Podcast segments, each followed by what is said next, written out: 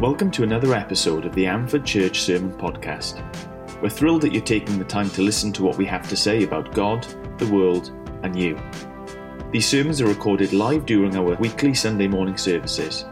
To find out more about us or to plan a visit to join us, check out our website, amfordchurch.com. Again, thanks for listening and enjoy.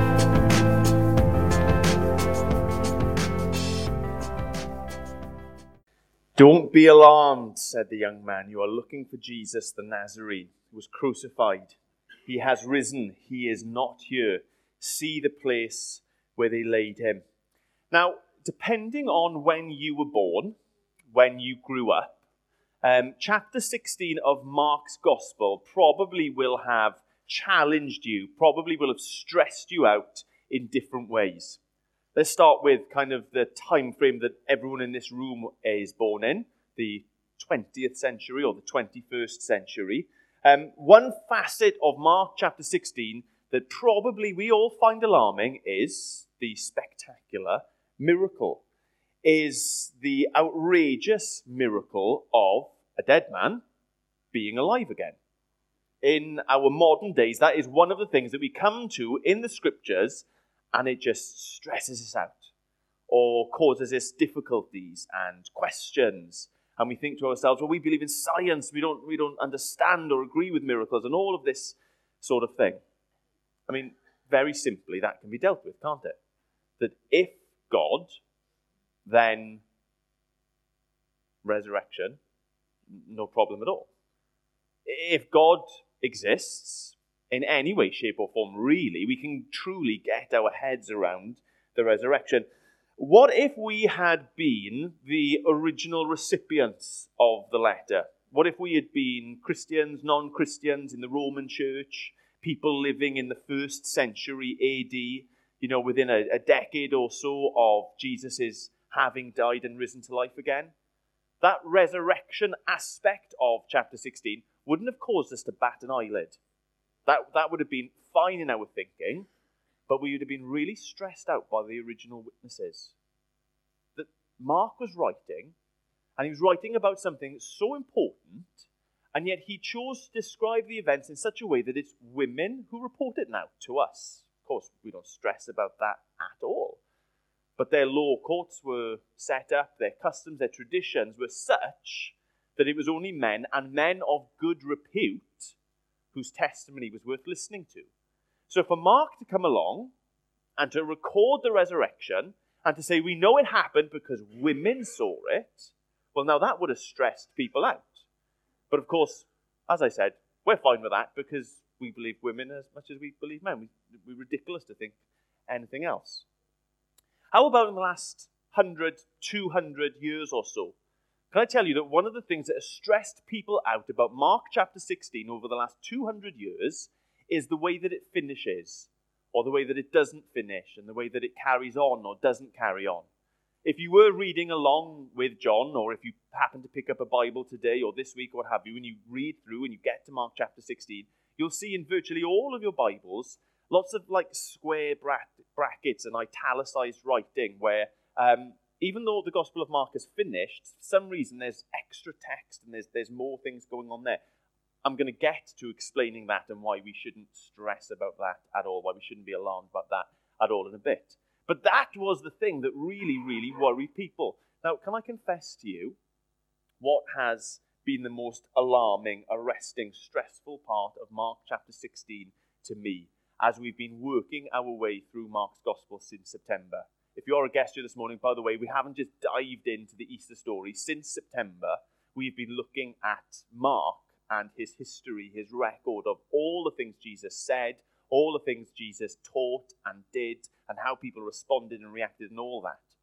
The thing that stresses me out the most when I come to it is how all of a sudden Mark changes his tune. Mark changes his tune, or, or the story around Jesus changes drastically and dramatically. If you've been reading through Mark, if you have read Mark, if you've come and you've listened to me speaking at all, you know that one of the things that I've stressed loads and loads and loads is that right the way through Mark's gospel, Jesus has been very, very keen to tell people to keep quiet. when he's come and he's revealed certain things about himself, when he's performed incredible miracles, so consistently, apart from with one exception, he's instructed people to stay quiet. When people have glimpsed who he truly is, God with us, God made flesh, walking on the earth, he's been at pains to tell people, keep this to yourself. But then you get to Mark chapter 16, and what does this young man dressed in white in the tomb have to say to the women? Go and tell. Go and tell.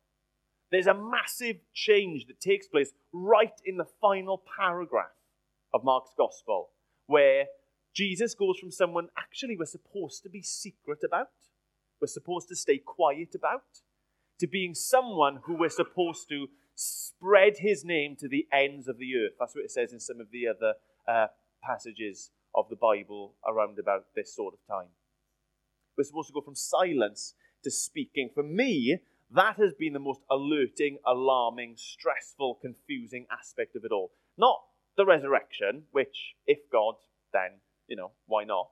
Not that women were the uh, witnesses, because why is that a problem?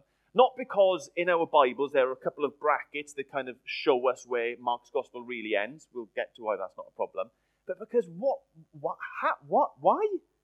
Quiet, be quiet, keep it to yourself, shh, silence, to all of a sudden go and tell people about what you have seen and what that leads you to understand about Jesus.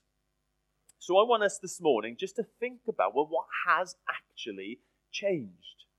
Why is it that Mark, or the people in Mark's gospel, kind of change gear so dramatically from silence to this command to go out and speak? And basically, it's because Easter's happened. It's because of Good Friday and Easter Sundays because of the cross, the death, the burial, and the resurrection. It's because only now, right at the end of Mark's gospel, do we have the full Jesus. Jesus has died, Jesus has risen, and I'm going to put this out there this morning that until you've seen those two things in Jesus' life, you cannot truly understand who he is. You cannot truly comprehend who Jesus is unless you have seen him as someone who has died and risen to life again. Because in these two acts, in Jesus coming and dying and Jesus rising to life again, we see most clearly and most fully the love of God and the power of God. And we can conceive of a God who is loving, we can conceive of a God who is powerful, but until we see them wonderfully brought together over that whole weekend, we don't really see or understand how they are Jesus Christ, the loving God and the powerful God who was truly seen at Easter. Excuse me. You can't have the real and the full Jesus without him. Think about what you have without Good Friday and without Easter Sunday. See, a lot of people want to have a God of love, but they want to have that without Jesus dying in any sort of purposeful sense. The way that we try to rewrite history often, for some reason, I, I can't really comprehend it, is that Jesus was the victim. He was the innocent victim on Good Friday. That somehow he got caught up in the cogs of some power struggle, some religious uh, toings and froings, and it was just really unfortunate that Jesus died. You see, if that's what we want, then what we get is not a loving God in Jesus. We just get someone who we can sympathize with greatly for being in the wrong place at the wrong time. Without Good Friday, None of the disciples and none of us here today could really point to Jesus and say, wow, now I truly see the love of God. And equally so with Easter Sunday, that a lot of people want to have a God who is in charge, a God who is powerful, mainly because we want to lay blame at his feet that he hasn't done the thing that we wanted him to and, and he's not nice and, uh, and we can accuse him this way and that way. But really, nowadays, we want to have that without the resurrection. Without the idea, the sense that God is all able and uh, willing to override and to intervene into our history, to fiddle with physics such that what he wants goes. You see, we can conceive lots of different ways that people, even today, try to have a Jesus who hasn't loved us and hasn't displayed his power, and what we're left with isn't the true Jesus isn't a Jesus, according to himself in Mark's gospel, worth speaking about, worth sharing. If you've come this morning and Jesus, in your eyes, in your mind, in your understanding or knowledge, hasn't lovingly gone to the cross for you and powerfully raised from the dead, then Jesus said, Keep that silly idea to yourself. Don't you dare go telling anybody about that. Why? Because Jesus sees it as nonsense. The Bible describes it as nonsense. I think it's nonsense. But at the end of Mark chapter 16, we have both things. We have Good Friday, which we celebrated in this room on Friday. And John really helpfully explored how Jesus was the one who literally died in our place. How his body was broken, how his blood was shed. You know, we have those uh, pictures, that image in the communion table of bread and wine that we consume because Jesus has done that for us. No greater love have anyone than to lay down his life for another. And that is what Jesus did on Good Friday in our place. But we also have Easter Sunday. And John, again, helpfully, has got us reciting, He is risen. He's risen indeed. Hallelujah. You know, and that power that is wielded by Jesus and by the Father and by the Spirit, even to conquer death.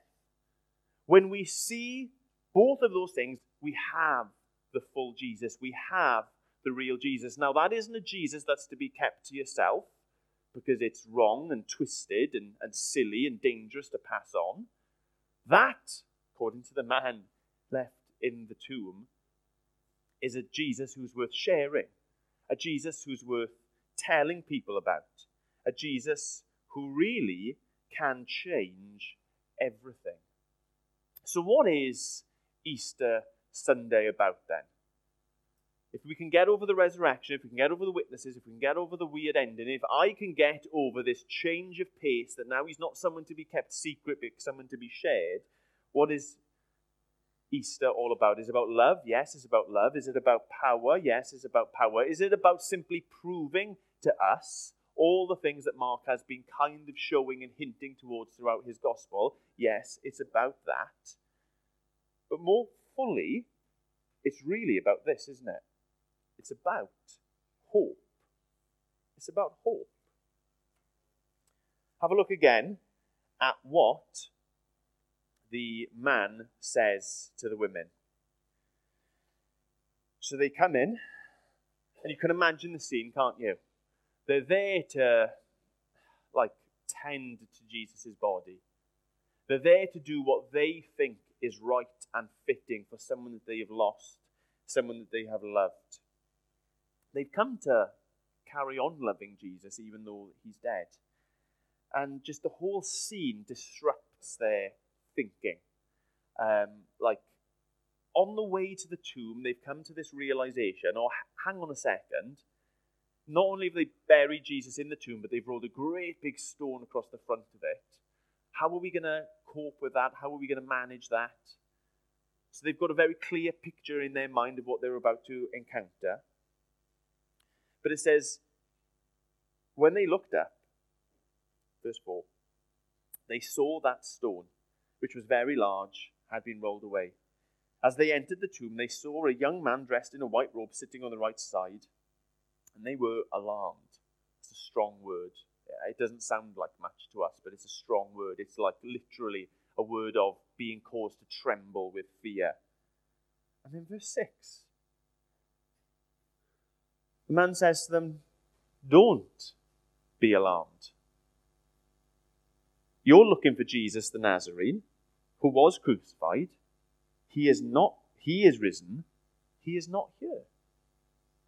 So they come, and whether it's the circumstances of the tomb, or I think we can think about it really easily in, in a bigger sense, in a fuller way, of, of being afraid filled with fear because Jesus, in whom they put all their hope, all their trust, has been killed.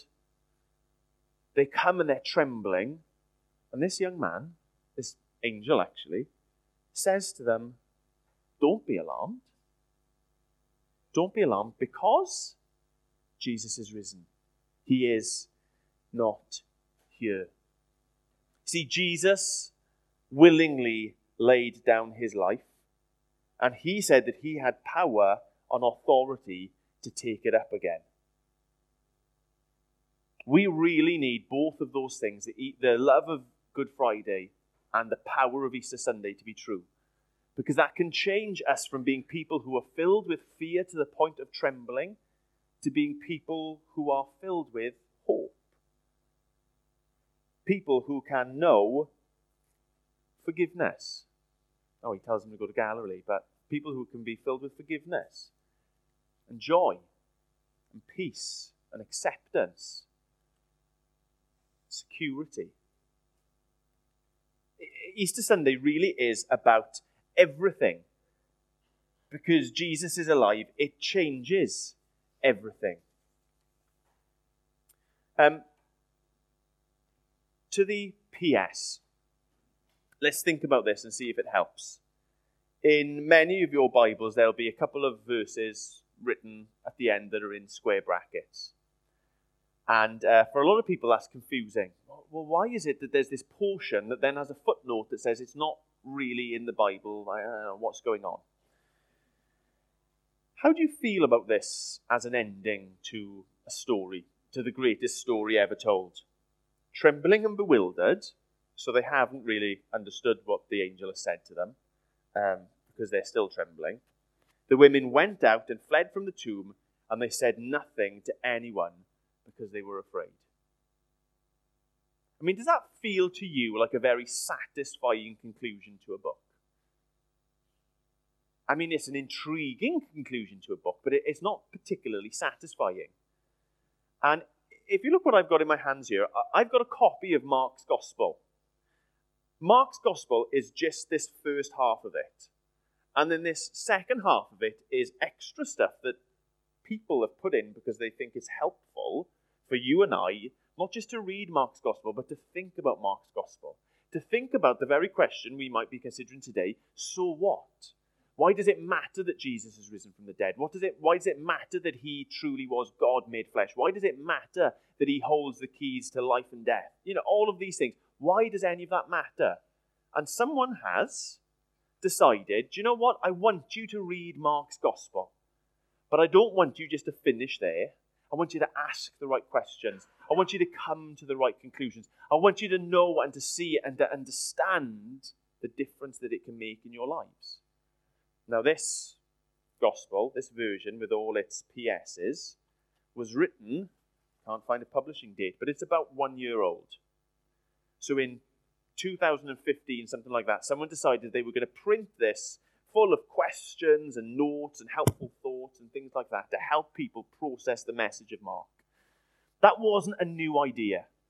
That wasn't a new idea. Turns out, right throughout history, people have wanted other people not just to read the Bible, not just to encounter Jesus, but to see him, to understand him, and to be changed by him.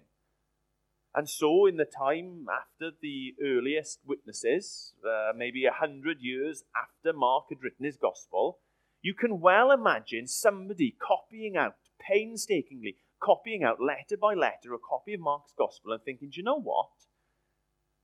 I know this is the end of the story as Mark tells it, that the women saw, that the women heard the command to go and tell, but he leaves it with that cliffhanger of what did they actually do. Do you know what I think will be really helpful? Is if people saw that they did tell Peter and the other disciples, that Jesus had more stuff to say to them when he met them again. Go, preach the gospel to the ends of the earth. Make disciples of all nations, baptizing them in the name of the Father, the Son, and the Holy Spirit. I will be with you always. That the church grew, that amongst the early church there were these amazing miracles. All of these sorts of things would be really helpful for people to have in their head, in their, in their mind, if all they're going to read is Mark's gospel. And so people kind of started just adding little bits.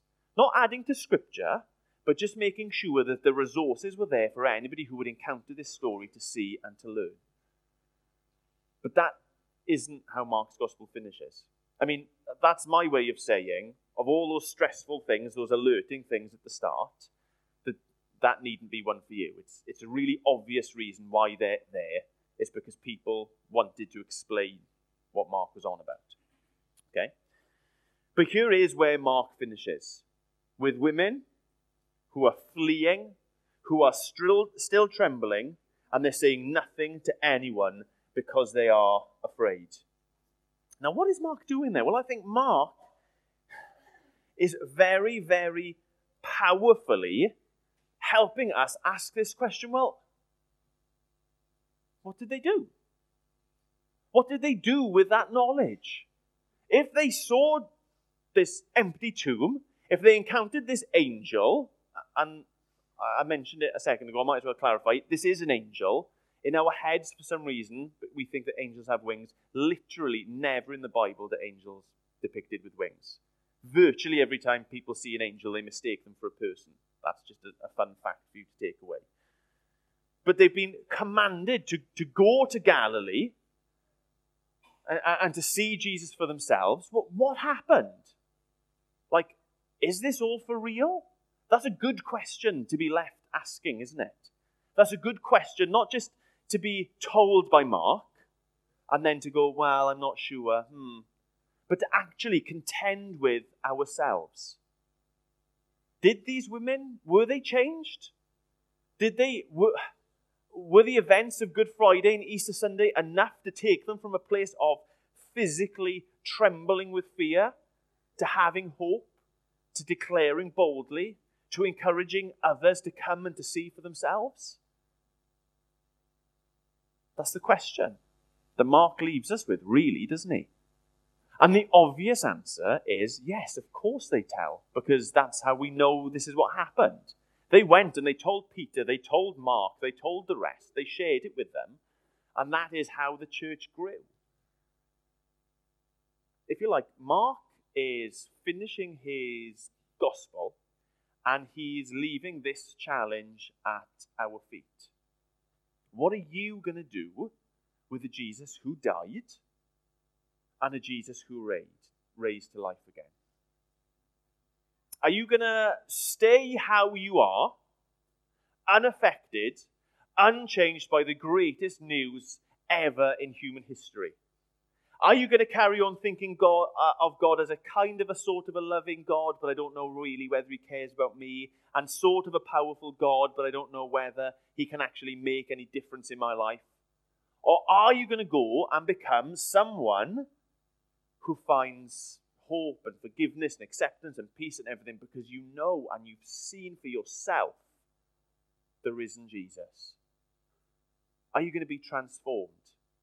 Are you going to go to Galilee?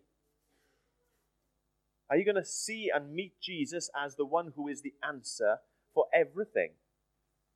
This is the invitation I want to give you this morning. Nothing to do with Mark, just me, just Sammy, who has seen, who has trusted, who has come to comprehend how God has loved us and has the power to overcome the greatest obstacles in our lives.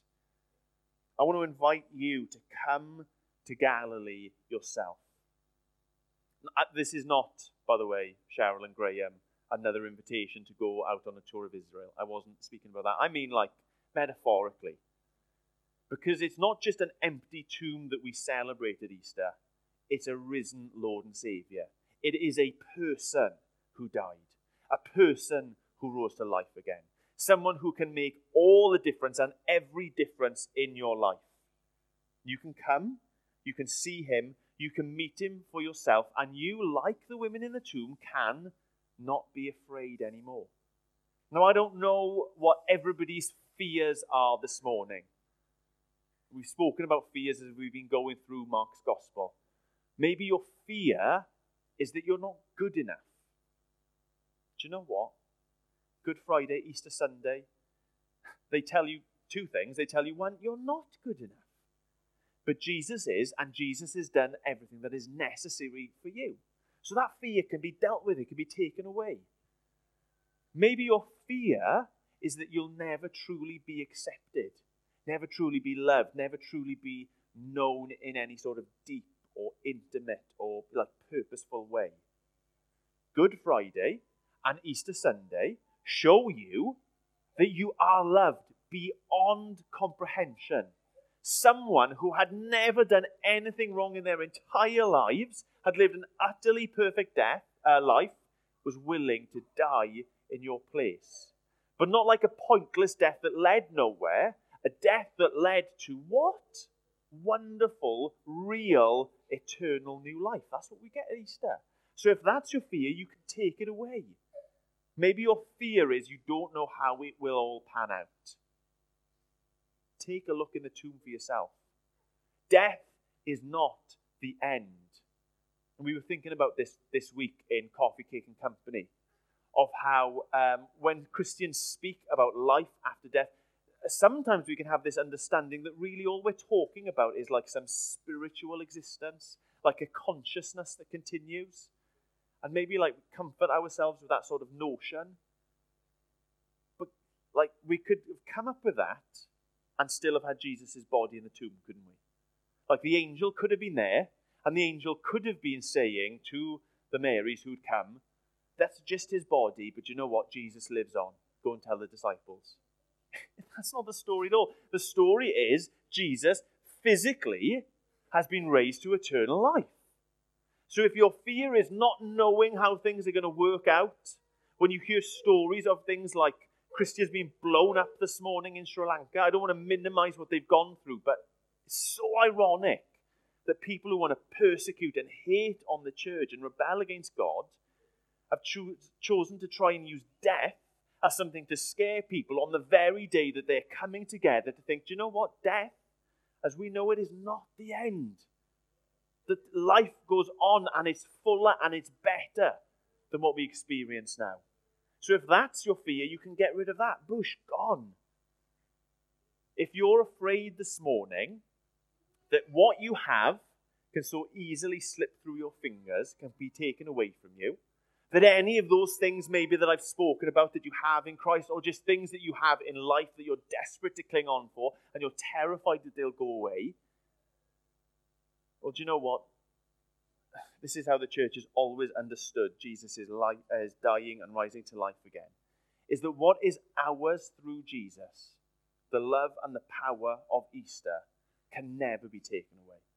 Paul's got that fantastic list in his letter to the Roman church, the same people that Mark is writing to. It's neither death, nor famine, nor nakedness, nor persecution, nor eh, just anything.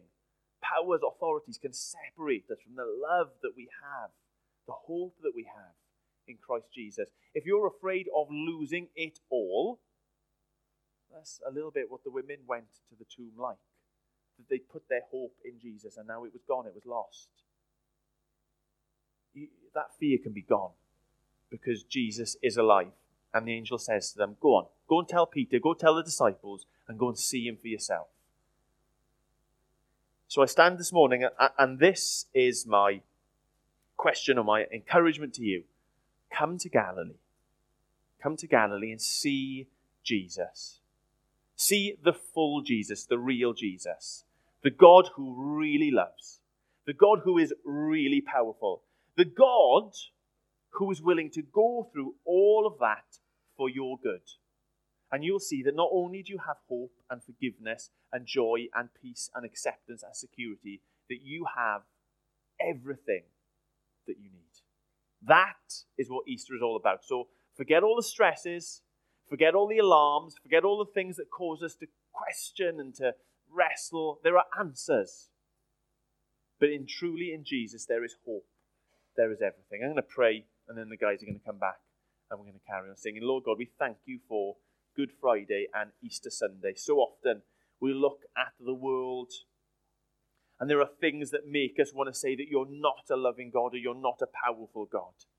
That either you don't care or you're not able to do anything about it. Lord, we thank you that all wrapped up in the Easter story is this truth that you not only are willing to do something about it, but that in Jesus you're willing to go through it for us. Lord, if ever we've got questions about your lovingness, Lord, we look to the cross. We look at the lengths and the extent that Jesus was willing to go for us, deliberately for our sakes, Lord God. And if ever we've got questions about your power, your authority, your might, your ability to affect change, Lord, we look at the empty tomb and we say, Yes, God is able, even to the point of death. Lord, help us this morning to see the full Jesus. To see all of that and more, everything that Mark has been speaking about. Lord, whatever our fears, whatever our worries, whatever our anxieties are, help us to go from that place of trembling to that place of hoping.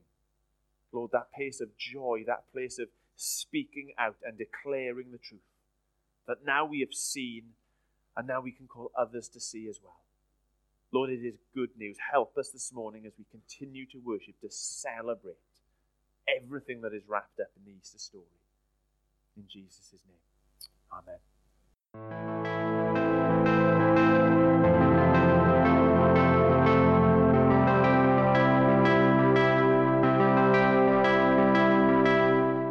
We hope that you found today's message useful and challenging, and we want to take a moment to offer you some next steps that you can take right now. Why not get in touch with us via email at contact at amfordchurch.com if you have any follow up questions or things that you'd like to discuss. If you want to know more about what's going on at Amford Church, make sure to like us on Facebook. And lastly, check out our YouTube channel for video teaching in addition to our sermon podcasts. Thanks for listening.